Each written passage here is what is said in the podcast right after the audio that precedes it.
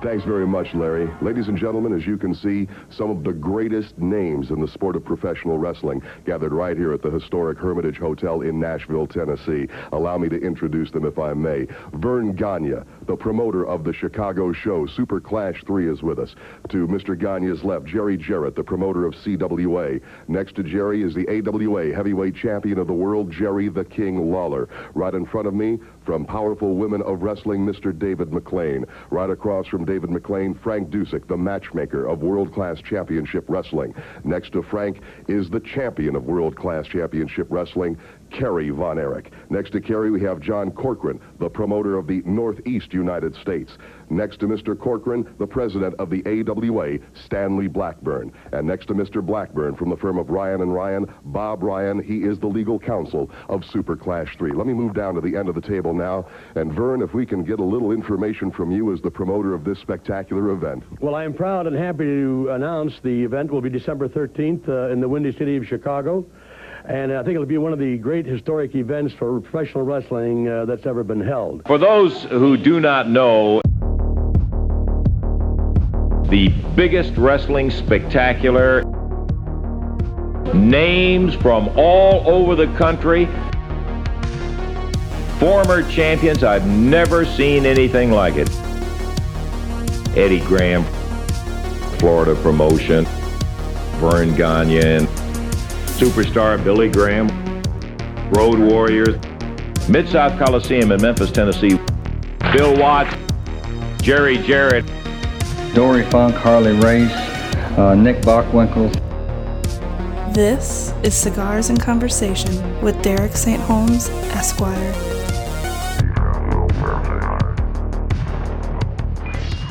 Hello and welcome to Cigars and Conversations, brought to you exclusively at OneGimmickWorld.com. I am your co-host Jay Gilkay, and I am not sitting here with Derek St. Holmes, who is a true raconteur in the world of professional wrestling. He is a man who has shared the ring with a who's who of talent that ranges from Adam Pearce all the way to Shockwave the Robot. A wrestler, manager, commentator, and a trainer who's contributed essays to wrestling publications and is currently recovering from wounds that he received while working a hardcore match. With 20 years of experience, he is a true Renaissance man with unlimited knowledge. And like I said, he is not here right now. I am cutting the new opening for this show because we needed to break it into two. But I am talking about the one, the only, the incomparable Derek St. Holmes Esquire. We are going to join our talk of Super Clash 3 in progress as we speak. Enjoy. Uh, so now we get into a real juicy one. This match to me, this is great to watch. Uh huh. Um, I just I'm gonna start laughing. It's the AWA International TV title match with Ron Garvin versus Greg Gagne. I like this match. I do too. Um, it's so Gagne had the belt. He had the TV title, which was created just for him by his father. Correct? Sure. You see, yeah, which you know, and he had had it for about a year or so uh, before that, and uh, ended up losing it to Garvin Yeah. at some point. Uh, and as the one review said, and I thought this was great, about 17 referees and a bazooka were required to take the title off of Gagne. Yeah. So yeah, and Yeah. So uh, it was actually held up coming into this. right. match. Yeah. So Stanley Blackburn had taken the, uh, reversed the decision, and the belt was held up, and this was supposed to be the blow off to the feud. And this is the one where I think I really noticed what that I, was Gagne just frustrated. Do what? Do you think? I'm gonna get into the psychology of what was going on inside Greg's head before this match even started, because it almost like he came out of there hot out of the gates. Uh, did he know the show was flopping? Did he? Do you think he, he was feeling the weight? I'm sure. And then he comes out for this match because I felt. I mean, with the the aftermath, which we'll get to, it, Right, right. is very uncharacteristic of him. Um, but do you think it was like was it the building frustration throughout the match with the crowd reaction to him, or what do you think it was? So you're saying the crowd didn't like him? Ah, the crowd hated it. Now remember, this is a crowd of semi-smart fans in '88. Again, it's wrestling on a Wednesday night in Chicago in December. Right. So they know that Gagne is Verne's son. So Yeah, they all know he's going to win. The last name gave it away. but the the match isn't It's not terrible. It- It's not terrible. Uh, there was uh, funny when Stagger Lee like says I was talking to Jerry Lawler about Ron Garvin, which I thought was kind of funny because I don't know where they would have worked together regularly. Right. Like th- those two names that go there. John Garvin thinks he's the toughest man in the world, and another thing, I admire him for it. which I thought was a strange quote because I thought it was going to go more Garvin thinks he's the toughest man in the world. And to be honest, he might be right. Right. You know, like I thought that's where the quote was going to go. Right. Uh, But the- it almost neuters him in a way. Shh, you tell him that. Well, no, but I'm saying, but but again, like, is that? I don't. Again, not knowing how much of that is scripted uh, stuff that Verne has had an eye on. It's like Verne's not going to want to give this guy the toughest man in the world thing. So just Oh, that. right. No, I mean it wasn't it wasn't a promotional deal. It was just the general comments in the in No, the I know, but I'm just saying, putting over how tough Ron Garvin is because Ron, uh, you know, we don't have to go in this here, but he was a very very stiff competitor. He he'd like to be hit. Yeah. Um, some weird stories. He people accused him of hitting people hard, and he said, "Oh Jesus, I didn't. I'm touching you." Compared to Johnny Valentine, said something along the lines of he would hit you in the ring, and you could hear it on the out on the sidewalk outside the arena. That's awesome. So I thought that was funny. Yeah. Uh, I asked Shane Douglas one time about working with Ron Garvin, and his eyes just got big, and he just went, "Oh, geez, let me tell you about that." But he was one of those guys where he would hit you as hard as he could, but you had to hit him as hard as he could. Okay. And Jake the Snake Roberts tells a weird little story about when uh, Garvin was getting ready to make his comeback in this series of matches they had. You could always tell when he was psyching himself up because his nipples would get really hard, and then suddenly he would just bash you. I feel like That's weird. I, but- would know, but I feel like I can say that I might have at some point in my wrestling watching days have said like, are his nipples hard? Yeah. Okay. Fair it enough. seems like it seems something. Uh, and now we're gonna watch that. yes. Also, very known as incredibly cheap, incredibly frugal, and a severe case of road rage when he would drive. Oh, really? Like would pass semis on the wrong side just to get around them and stuff like that. Did I text you the Ron Garvin picture this weekend? Yes, and I want to get into that in a second. Um, like people went for a ride in his car, and he had like a, a Pinto, and he's like, and it, you know, it's got 160,000 miles on it, and still has the original tires. It's like, oh, jeez, this is the car you want to be in. you Yeah, know? right. Uh, there's three places to sleep in every hotel room. There's the chair, the mattress, and the box spring. Oh, Like- jeez. yeah. you know, just okay, th- that's fine. Um, but one of these incredible characters, I would love to see a really good biography or autobiography on Ronnie Garvin because he's been around forever, and there's testimony from him in like some of the Jim Barnett trials and the the Monopoly trials. So like he's been on the outs with the NWA before and come Yeah. back in and stuff like that. Uh, from what I understand, professional pilot now, like flies a cargo plane, loves it because he can hunt and fish. There's a huge uh, there's an interview with him by that Hannibal guy on YouTube. Yeah. you know, which is worth it if you like Ronnie Garvin. Right. Um, the picture you sent me was when he got the payday for turning on Dusty Rhodes, Rhodes, right. Um, at the was it Starcade? Yes. Uh, That's gonna become my go-to picture of success. oh, by the nice. way. But shortly after that, uh, when he did his turn, did that spot, then found out that the booking for that whole angle was Dusty Rhodes was going to beat like all of Gary Hart's stable in a single match. That's when Ron Garvin said, "I'm not doing that," and walked out. Right. Yeah. Boom. I remember hearing that story. So, like, you saw him in the AWA, you saw him in Puerto Rico, but he was at the you know the end of a long career. Well, he did a little bit that little stint in the WWF after the Right. after the AWA run. right Um, because in fact, where he was rugged. Right. exactly. And uh, this match, we'll kind of get back to it here. Uh, it's your typical stuff. Gagne's working the body part. Then you end up, uh, Garvin ends up taking, uh, like, the wins, like, the fist, fisticuffs, if you will. Right. Um, that kind of stuff. They end up uh, going to the outside of the ring. They both tumble outside the ring. Oh, And- before we get to that, in Yeah. Gagne's comeback, he does the double judo chop. Yes. which, which I like because it's very old school. But if you got hit with one of those in real life, would scramble your shit. Shit, yeah. yeah, just boom. So they uh, they both uh, get uh, Garvin has good facials with the buggy eyes. I, yeah, I agree with that too. Yeah. Like he had a good, like he just kind of looked uh, like a man possessed almost. And uh, they screwed up the over the top rope, rope- spot. yes, Yes. which then leads to the Gagne victory by getting the count out. Yes.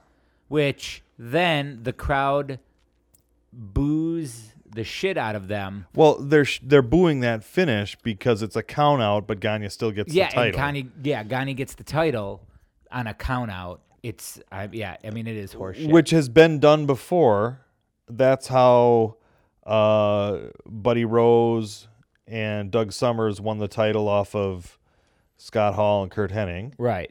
That that was a count out. But something like that needs to be announced ahead of time. You can't do it the Deus Ex Machina or whatever. Just, oh, this match was like this. It's like no. Now we've built an expectation, and now you're changing the rules too late into the game. Right, so they're exactly. shit on that.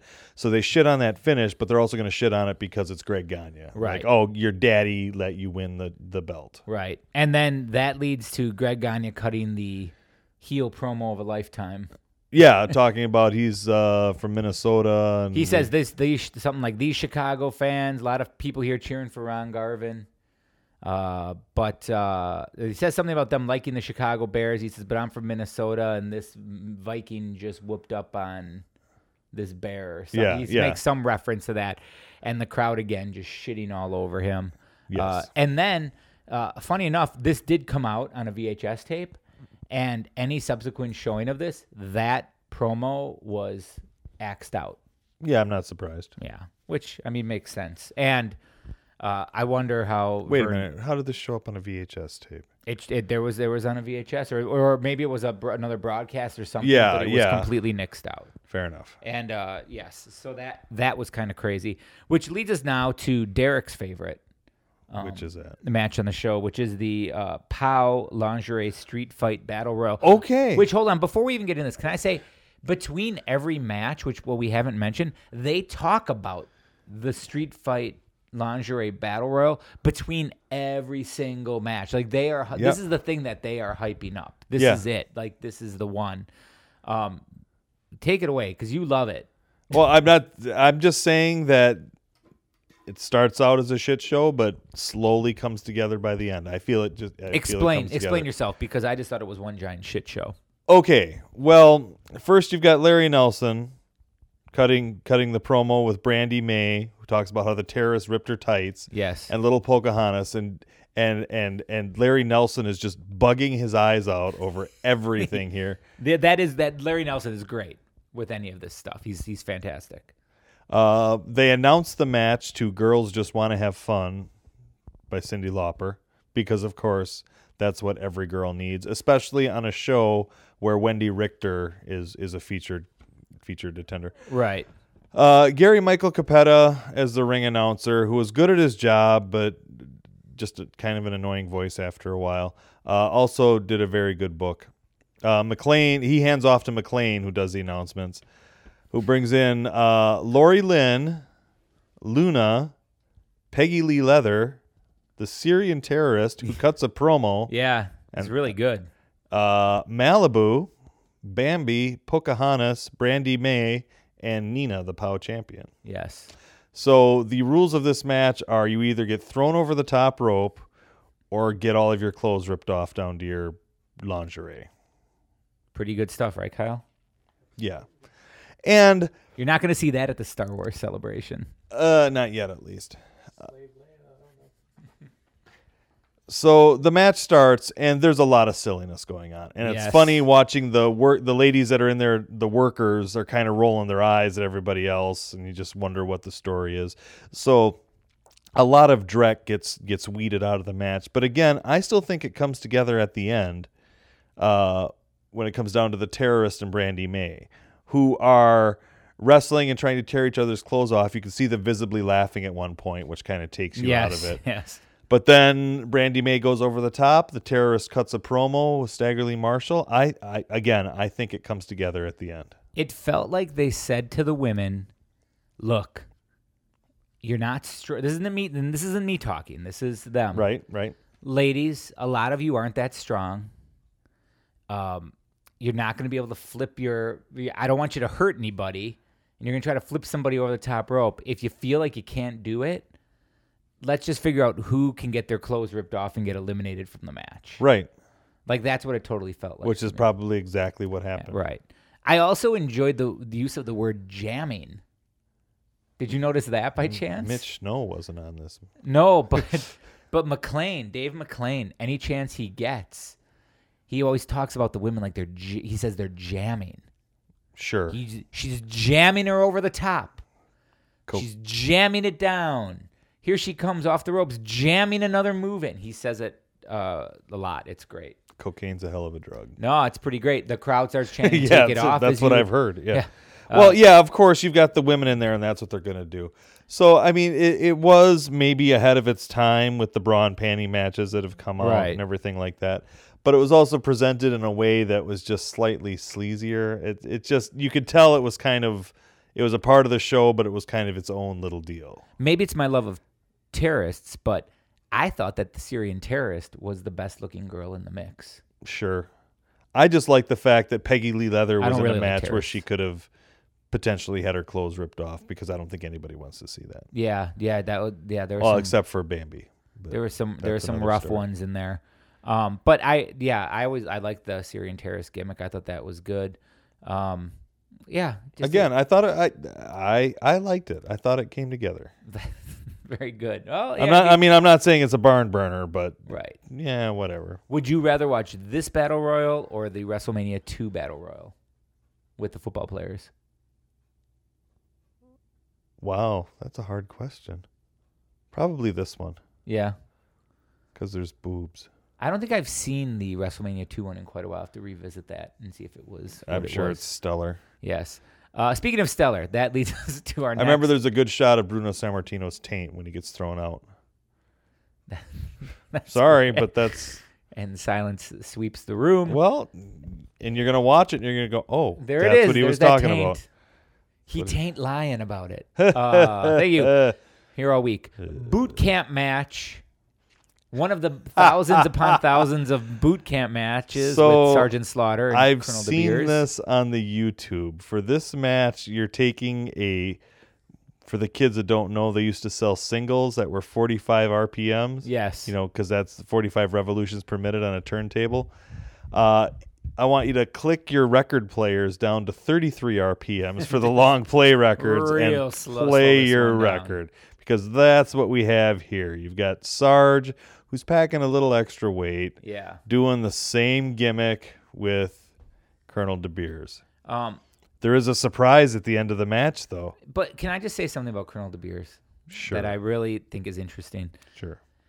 So I would love to know, and maybe you know this, like was was it because of like the um we're not gonna play Sun City whole thing going on at the time that he became like that South African white supremacist gimmick? Like what was going on in the Yeah. world? Is that what it was? That's like exactly that, it. that, like the apartheid. Yeah, you thought this was a menacing new character that they Did he ever switch off of that after he did? Did he ever decrease the, or did he ever like tone down that gimmick as he went on afterward? Did it lose luster? Did he just become like a colonel, or was he always? He was always just a heel Yeah, and did the mustache. Uh, Carmine brought him in one time. yeah. He still had the mustache and still did the thing. That's uh um But you know, didn't didn't you know say the n word. He was just he was just a heel character. right, right, and he he kind of hinted at the Yeah. the su- white supremacist thing. Um, his manager Like they'd ask him, "Are you are you a member of the De Beers family for the diamond mines?" And you said, "A gentleman does not call himself a De Beers unless he is a De Beers." It's okay. great. No, Yeah. I hey, that's that's all you need to know. His manager was DDP. Of course. Uh, match ends with the Cobra Clutch submission five minutes in, and then you said there. There's the- a surprise. What's the surprise? Well, you know, Sergeant Slaughter, he's like the bastion of America and all that's good in the American country, right? Yes. The dirty, evil Iron Sheik runs in out of nowhere, and the two of them beat up on Sergeant Slaughter. Yes. Headbutts with the helmet. This is just very interesting because the Iron Sheik is not booked elsewhere on the show. Right. Just he's just there and that's it. Uh, he's there and was wearing his boots. Right. So did he show up that way? I hope. Yeah.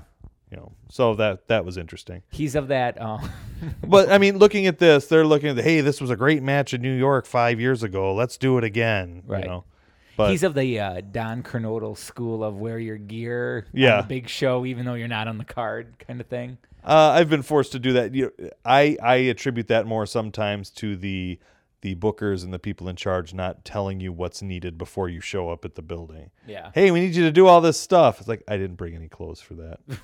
Right. I'll just wear my gear and a t-shirt. and it works. Sure. and it's over.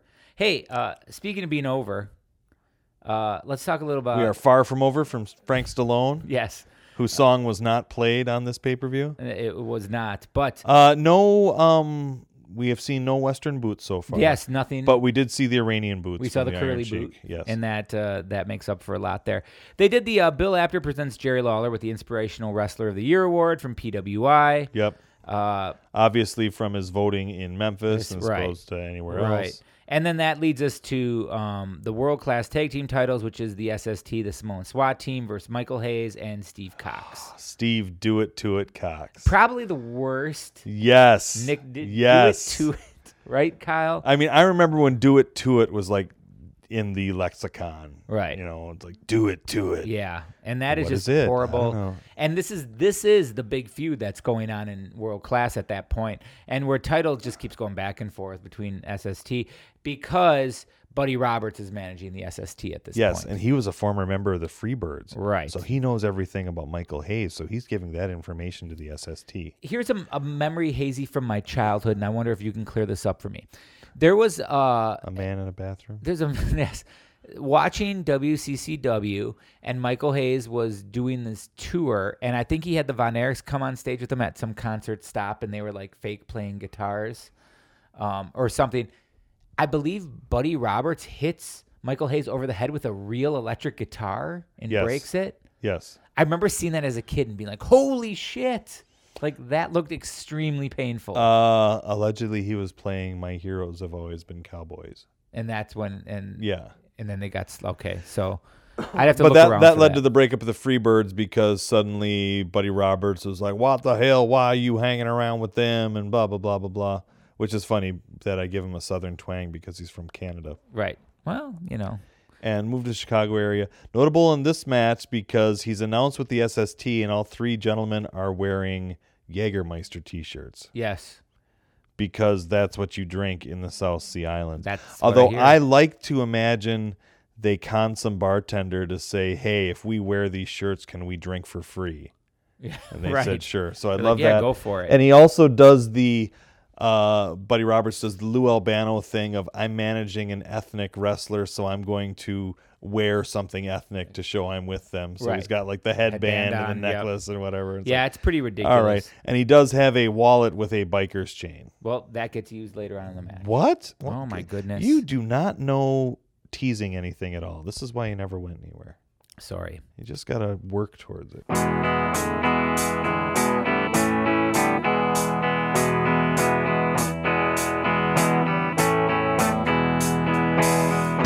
Born in Hawaii, Harold Watanabe was an American professional wrestler who was able to invoke the natural hatred of a nation during World War II. Born in 1927 to a Japanese father and a Hawaiian mother, Watanabe served in the United States Marine Corps and was also a judo instructor. Watanabe began wrestling in the late 1950s as P.Y. Chung. However, the Hawaiian native combined the names of former Prime Minister of Japan, Hideki Tojo, and former Japanese Marshal Admiral Isoroku Yamamoto, two names synonymous with the bombing of Pearl Harbor, and thus was created the moniker Tojo Yamamoto. Yamamoto's success as a heel wrestler and as part of a tag team, particularly in the southern United States, was due to the way he could play up to the audience's fears and anger toward Asians during a turbulent time in American history. Much like the Von Brauers, who wore iron crosses and goose stepped around the ring, Yamamoto used over the top heel tactics, leveraged with the general distrust of the Japanese that many Americans had held on to even in the post war time. According to Hulk Hogan, he hit me in the throat with his cheap shot. I fell through the ropes. Then on the floor, he grabbed a cigar out of a guy's mouth and dropped it in my boot. When the ref turned his back, he'd hit you in the throat and then walk around for three minutes pointing to how smart he was. Half the people wanted to kill him, and even the people who liked him wanted to kill him too. One of the best bad guys that I've ever saw was Tojo Yamamoto. And the reason that I say that is that Yamamoto could turn an audience with a look like almost nobody else I've ever worked with, recalled legendary announcer Lance Russell. He didn't do any more than just cut his eyes or drop eyebrows down, you know, something like that. He just was an absolute master at being able to get across what he had in mind and what he wanted to say about being a sneaky Jap. This is what he was portraying as he did all this. He was one of the best. Before the start of his matches, Yamamoto would ask to give a statement to the crowd, which of course booed and hissed and threw things at him. But then in broken English, he'd say, I wish make apology. Very sorry, my country bomb Pearl Harbor. And then the crowd would quiet down, and he would wipe away the tears from his eyes, and you'd almost see a sympathy fall over the crowd, and he'd continue and say, It wrong thing to do. I wish not happen. And the audience would then begin to applaud. Yamamoto would continue, Yes, I wish not happen, because instead, I wish they would bomb. And then he would name the town that he was in at that night. Needless to say, the arena would erupt. He was affiliated with Nashville area promoter Nick Gulas for most of his career, and in Nashville, he was promoted as the most hated wrestler of all time and the epitome of evil. Nick Gulas was notorious for supposedly underpaying his wrestlers, but Yamamoto and his trainee, Jackie Fargo, were notable exceptions. They were two of Gulas' best draws from the early 60s to the early 70s. But in addition to the money they generated, they were also reliable and loyal. Yamamoto showed his allegiance despite offers from other promotions, including an offer from his close friend and student Jerry Jarrett when he started promoting shows of his own. Gulas recognized Yamamoto's loyalty and paid him back with more than just a regular place on the card and more pay than almost any other wrestler Gulas had. He was entrusted with an incredible number of titles. His ability to draw heat by purposely playing off of his Japanese stereotypes, and his reputation as a ring general who could be counted on to have a good match regardless of the quality of his partner or opponent. As a result, he held an incredible number of championships in his career seven six man titles, and an astounding tally of 52 various tag team titles, usually with different partners, which truthfully makes the feat even more remarkable when you think about it. While he enjoyed fantastic success as a tag team champion, he saw less success as a singles wrestler. He only held three singles titles, but two of those runs were with the NWA Mid American Heavyweight title, the most prestigious title in his home territory. His lack of singles title suggests that Yamamoto's value was in helping develop other wrestlers, rookies or unpolished talent, mid Carter type guys, to guide their progress to the next level. It could also be because of Gulas' booking style, where he preferred to have a strong babyface champion and felt that a heel world champion would not sell as many tickets. Tojo was more about selling facial expressions and the psychology that goes with the training, Jeff Jarrett explained. He was very, very adamant on just conveying emotion. He'd say, Don't have stone face. He had all types of one liners like that, basically, and that meant don't be a dead fish. And, you know, try to convey emotion when you're in the ring. He was a real stickler for that. Over time, Tojo Yamamoto became aware that his body was failing him, and his in ring career would soon be coming to an end. He constantly wrestled the full schedule without taking days off, leading to injuries that never healed. The problem was compounded by complications from his weight, which eventually caused diabetes. All these factors had taken their toll on his body, but after enjoying so much success, he would struggle to accept his physical limitations, even up until the day he died. However, it was impossible for him to accept a life away from the sport he loved. Unlike many of his contemporaries, especially his fellow Asian wrestlers, Tojo stuck to wrestling and never tried to appear in any films or television shows or anything of the like. Yamamoto was able to stay in the wrestling business and later became a very successful and very hated manager as well. His rise to fame late in his career took place in the late 1980s when Yamamoto, while in World Class Championship Wrestling, was managing Phil Hickerson, who at that time was known as P.Y. Chuhai. They were involved in a lengthy storyline with Eric Embry, involving the control of world class promotion. Later, Yamamoto and Hickerson worked a storyline with Chris and Tony Adams, which began with an attack on Tony by Hickerson and Yamamoto during a wrestling match at the Sportatorium. Yamamoto and Hickerson left World Class in 1990, but Yamamoto returned to the Sportatorium in early 91, under the USWA banner, to manage Eric Embry, who had just recently turned heel. During this time, he managed many other wrestlers, including Dennis Knight, who later went on to play roles such as Phineas Godwinn and Mideon in the WWF. During and after his years as a manager, knowing that his in ring career was long since over, Yamamoto continued to contribute to the wrestling business as a prolific trainer. The impact he had on the world of professional wrestling through his training is far reaching and spans across generations and promotions. He trained dozens of wrestlers who in turn went on to train scores, perhaps hundreds of others. An example of one of these trainees who went on to teach future generations is Bobby Eaton. Eaton trained countless hopefuls at the WCW power plant, but he was also known for his informal coaching and countless help with the younger talent at WCW. Like Yamamoto, he was never considered a main eventer, but both had a reputation and willingness to help their opponents look good in the ring and get better from just being in the ring with them. He passed his decades of wrestling knowledge down to many students, including several future world champions, such as Jeff Jarrett and Sid Vicious. He even had a hand in training Jeff Jarrett's father, Jerry Jarrett. Tojo's other students include the likes of the Moondogs, Spike and Spot, Jackie Fargo, the aforementioned Bobby Eaton, and of course Wildfire Tommy Rich. On February 19, 1992, Harold Watanabe ended his life with a self-inflicted gunshot wound from a 25 caliber pistol. He was believed to be the age of 64 years old at the time of his death. He left a handwritten will and a note thanking his apartment manager for the kindness she had shown him while he was sick. Watanabe's dying wish was to be cremated and his ashes spread over the Tennessee River because he drove over that body of water to and from wrestling matches for years and years. Watanabe had also meticulously placed his possessions in boxes, with a name on each box prior to taking his own life. In fact, inside Jerry Jarrett's box were two pair of wooden shoes, several robes, and publicity pictures of the duo together.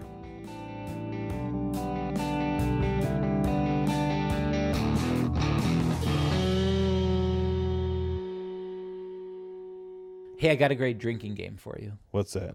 Every time Lee Marshall says "do it to it" during that match, Steve, Take a do shot. it to it, Cox. he sa- he says it. Steve a lot. Cox was he, you know, right place, right time. He was a college athlete that got in on the tail end of the territory days. Had you know maybe a five year run, you know, but he was there and he was available, but the business was going down. Right. So you know, good for him. The um, Uh, does a it looks like there's a horrible screw up in the match, but it sets up to him hitting the ropes and doing a no touch over the top rope dive, Yep. which was uh, very unusual at the time. Right. Like Snuka had done that to Muraco, and it's like, oh my God, these guys are leaping over the rope. Like that was something you saw on TV and had no idea how to figure out. And Plancho now- wasn't in the Yeah, and the now it's just yet. well, but it was in Mexico. Right. You know, so they would do it there, but it was just amazing to see that.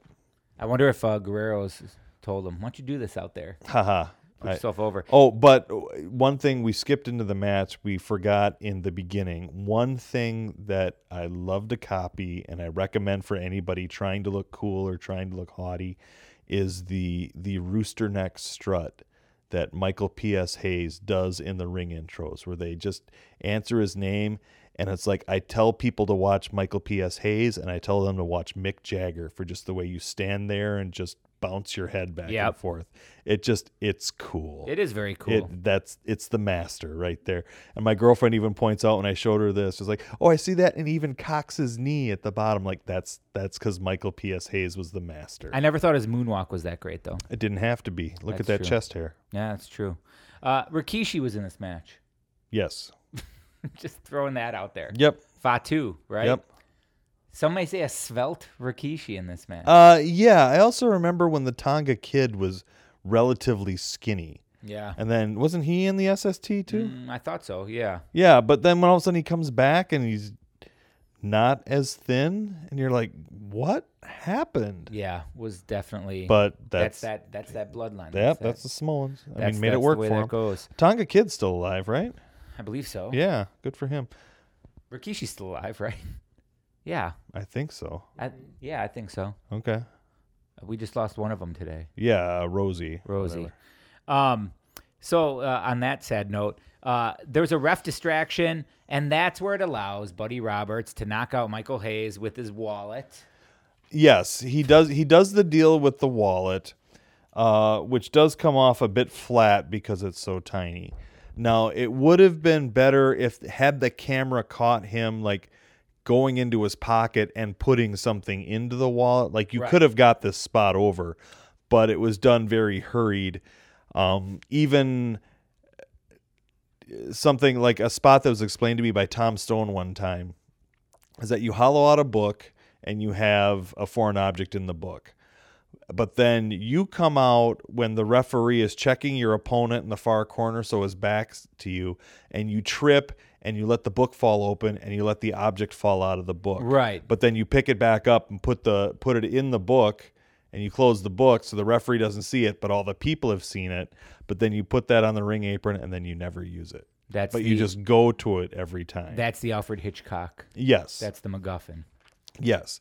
So uh, I felt the finish would have gotten over better had they shown him putting something into his wallet, Wallet. to make it, you know, like an iron bar or whatever. Right. And Although so- if it's only a wallet, you know, what are you going to hit somebody with that size? Right. And they already did the roll of quarters the year Yes, previous, so yes. you're not going to have a bunch of change scatter on the ground. Well, they needed that because nobody got their paydays. right. Exactly. So there you have it. SST wins that match. They retain the title, which leads us to the Indian strap match on the show. Yes. Um, Manny Fernandez and Wahoo McDaniel. yes. Uh, but before the match, we are introduced to Dragon Fujinami from Yes. New Japan, which is kind of interesting uh, because it's seemingly out of place on the show. Like, why are they introducing this guy until Manny Fernandez kind of gets in his face? Uh, I did some reading later and found that Fernandez was making the bulk of his money in New Japan, so this was Oh, the film stuff to show over exactly in Japan. exactly. Okay. So I mean, it made sense that way, but it just kind of, of course, because he's Japanese, we have to we can't call him by his name, so we have to call him Dragon Fujinami. Right. Come up with something. which I thought was slightly racist, but you know, whatever. Yeah. It's wrestling. we just had the Syrian terrorist and Pocahontas. I think we're gonna get. Well, we'll survive if we have to call him Dragon Fujinami. Dragon Fujinami. Uh, this is the strap match I hate. This is the four corner slap Yep. strap Yep. match. Um, th- th- And it's very very bloody. yes, and it makes no sense. And I, I mean, it's just, it's so dumb because this is the one How one. dumb is it? Uh, it's so dumb because Manny Fernandez taps three corners and then rather than going to the next one, like decides that's the time now to climb the rope. And like he's gonna come off and then Wahoo pulls him You down. tap three times on the ceiling. If you Oh, know what I mean. yes.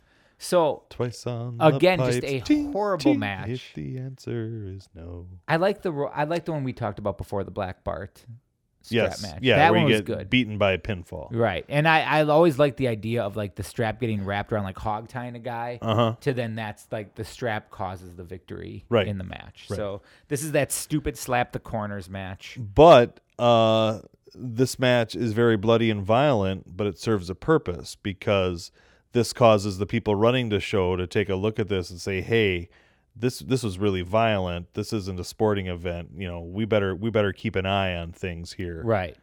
So we're kind of made aware subtly. Of- made aware that wait a minute, there there are borders here. yeah, the the uh, the bo- the Chicago Athletic Commission right, is now watching these matches closely. intently right, with a- because they're really you with know a hard eye. Right. And rather than let it be a slow simmer and build and just plant that seed and let it grow, they decide to go right into the unification match for the AWA World Champion uh, Jerry Lawler and the WCCW World Champion Kerry Von Erich. All right. I did like the build up to this match because Kerry Von Erich apparently had help with his script or coming up with something and keeps saying that there's only one Mona Lisa, there's only one Leaning Tower of Pizza, there should only be one. one- yes, Leaning Yeah, Tower of Pisa, not pizza. Uh, he was pilled up. Give him a break. Does he say pizza? I don't know, but he he hits this point in his promo several times. I do like when he brings his young daughter out Yes. and ex, you know holds her in front of. I thought for years that was Lacey. It turns out it was Holly. So I Oh, thought okay. that like that was Yeah. their, like her first pay per view. So that was really good. Um. So there's a big build up to this match, and I was excited because I did, you know, I wanted to see a unified world champion, so I could know who was the toughest. Right. You know, and this is kind of the closest we've ever really come to like a true. Eh, sure. Right. Sure. right. sure. No, exactly. Right. Yeah. Just my wrestling fan. Okay. Oh yeah, I know. I don't. I don't need to be a, a curmudgeon about the whole thing, but yeah, you always wanted to see that unification, see what would happen, but it was never going to happen. Well, because you feel the, there should be finality in that. Like if it's a unification, a unification needs to happen. Right. Right. So But so you know, and after so many years, we've seen. Uh, you know, every match is a double count out or a double disqualification or Right. 60 minute draw. It's like nobody's going to win this match. right. Meh. it, it just happened. But I was excited because it was happening here. right. and they had they had issued challenges to everybody, but nobody answered. So this is all this is all they had to This set is up. all. This is all you could do. So it's all down. It's all down to money, marbles, and chalk. They're in the ring. Uh, Kerry Von Erich, you know, both men are announced. Kerry Von Erich is looking under his robe at his arm for some reason and showing it to Frank Okay. Dusek in the ring. Find out later he takes his robe off. He's got a huge gash on the inside of his arm. Yes.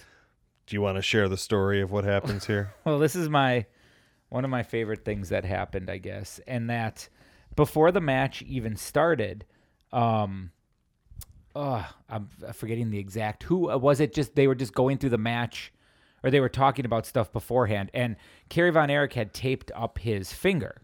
what? Well, but you you're a you're you're a man in the business. Yeah, I know, I know. Talk up, tell talk a little bit about that. Uh, well, uh, we'll get into the finish of the match later, but let's just say, just in case Lawler got cute, uh, Kerry Von Erich had uh, taped a blade to his finger, cut Right. down a blade, taped to his finger. Uh, they were going over the match. You know, it's like, hey, we want you to do it this way. We want you to do it that way, blah, blah. blah. Kerry Von Erich is listening. Yeah, yeah, yeah. Just his hair. Oh, he's got an itch on his arm. Goes up to scratch his arm. Forgets he has the blade on his finger and slices open the inside of his bicep. right, like he's just scratching, like he had an itch on his arm. Yeah, he goes yeah. in to scratch it. So it wasn't something he went to do. It was just like boom. Now this is interesting to me because usually when you wear a blade on your finger like that, you put a you put a cap on it. Yeah, you put some kind of tape over it. Yeah, right? yeah, so that you know it doesn't catch the lights or whatever. But who knows if he was missing a cap or it went through or whatever. He sliced his arm open, but it was like minutes before this match was going to start, so there was no way they were able to stop the bleeding and get it bandaged up before I went out there. So as soon as they lock up, Jerry Lawler knows about this, takes him over, puts him into the ring post. Boom. Now the ring announcers can say, "Oh, he cut his arm open on the ring, Ring post." post, right. Even though you can clearly see him as they're getting announced and he's talking to Dusek. Yeah, You can you can see him holding his arm up and uh, you see a little bit of blood there already. Yeah, well, he's Kerry was kind of goofy. Yeah, yeah, uh, to say the least. So it was really uh, when you look at it now, knowing that stuff, it's really obvious. Right. But when I remember watching a long time ago, not really. Yeah, I had no idea. yeah, not Didn't even remember that part of it. Um, but they do now. Lawler and Von Erich had wrestled each other hundreds of times by this point. Yes. because they'd gone around. They'd done the deal in Texas where they were going weekly, and Kerry had gone to Memphis, and Lawler had gone to Dallas, and they, you know, several matches. So like they did the Lawler hides the foreign object match hundreds of times before tonight. So like they knew each other and they knew their spots, and you can see it on some of the zing zing zing boom that uh, Von Erich puts on Lawler. That they they Right. had their they had their spots down, so they were just going on autopilot. Right, just point. doing going through the motions on that. Uh. Jerry Lawler, of course, phenomenal. Yeah. I mean, he's just an incredible worker. Kerry Von Erich, lot you know, a lot of charisma, able to be carried. You know, especially at the time, you wanted to be him. Right. You know, so it was cool. Um, a big blade job too, not just on the arm by Von Erich. Uh, yes, Lawler goes into his tights for the non-existent foreign object and hits hits Von Erich uh, Von Erich does get incredible color. Yeah. just just dig. So who knows? Uh, I've heard both aspirin and beer. Who know who knows what Von Erich, you know, But it, it's a who yeah, knows how he prepped for that match. Yeah, it's an incredible mess. And there's pools Right. you know, pools of pools of blood on the mat. Um, Von Erich then gets Lawler in the claw hold. Yes. of course. Referee Marty Miller, longtime AWA referee, Mm-hmm. which I'm surprised Frank Dusek allowed. Yeah. You know, I'm just saying. Yeah. Yeah. If you want to protect your interests, you get a new, you know, Get that neutral ref. yeah. At least had Bronko Lubich on the outside, keeping it honest or whatever. Trying Um, not to tip over. So uh, they have their match. It's a standard match. Von Erich gets color and gushes gushes horribly. I mean, it's all over Lawler. When he's got the claw Yes. on Lawler, it's like dr- raining on him. And you can see Marty Miller checking into his head to make sure he's okay, and you see Frank Dusek waving it off. No, he's fine. He's bled more than that shaven, and blah blah blah blah blah. Right. You know, so they're, they're teasing it, and then finally, uh, Von Erich gets Lawler on his back in the claw. The referee finally goes down and starts waving it off. The people think Von Erich has won, but no, he's decided to stop the match due to Von Erich's excessive bleeding. Now, we set this up earlier saying, hey, we don't want to see another bloodbath like this. Well, sure enough, here we are.